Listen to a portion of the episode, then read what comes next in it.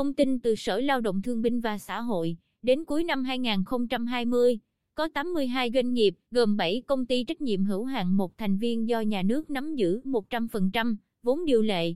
6 công ty có cổ phần và vốn góp chi phối của nhà nước, 61 doanh nghiệp dân doanh, 8 doanh nghiệp có vốn đầu tư nước ngoài FDI đã có báo cáo chính thức về tình hình lao động, tiền lương, tiền thưởng, nợ lương trong năm. Theo đó, mức thưởng Tết Nguyên đáng Tân Sửu 2021 cao nhất là 126,7 triệu đồng một người, thuộc về một doanh nghiệp trong khu vực FDI. Tại khu vực nhà nước, mức thưởng Tết cao nhất là 9 triệu đồng một người, tăng 28,57% so với năm 2019, thấp nhất là 500.000 đồng. Khu vực có cổ phần và vốn góp chi phối của nhà nước.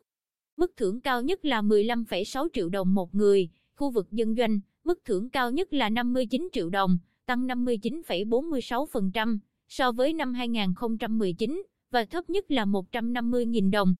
Do ảnh hưởng của dịch COVID-19 khiến tình hình sản xuất, kinh doanh gặp khó khăn, một số ít doanh nghiệp không có kế hoạch thưởng Tết cho người lao động.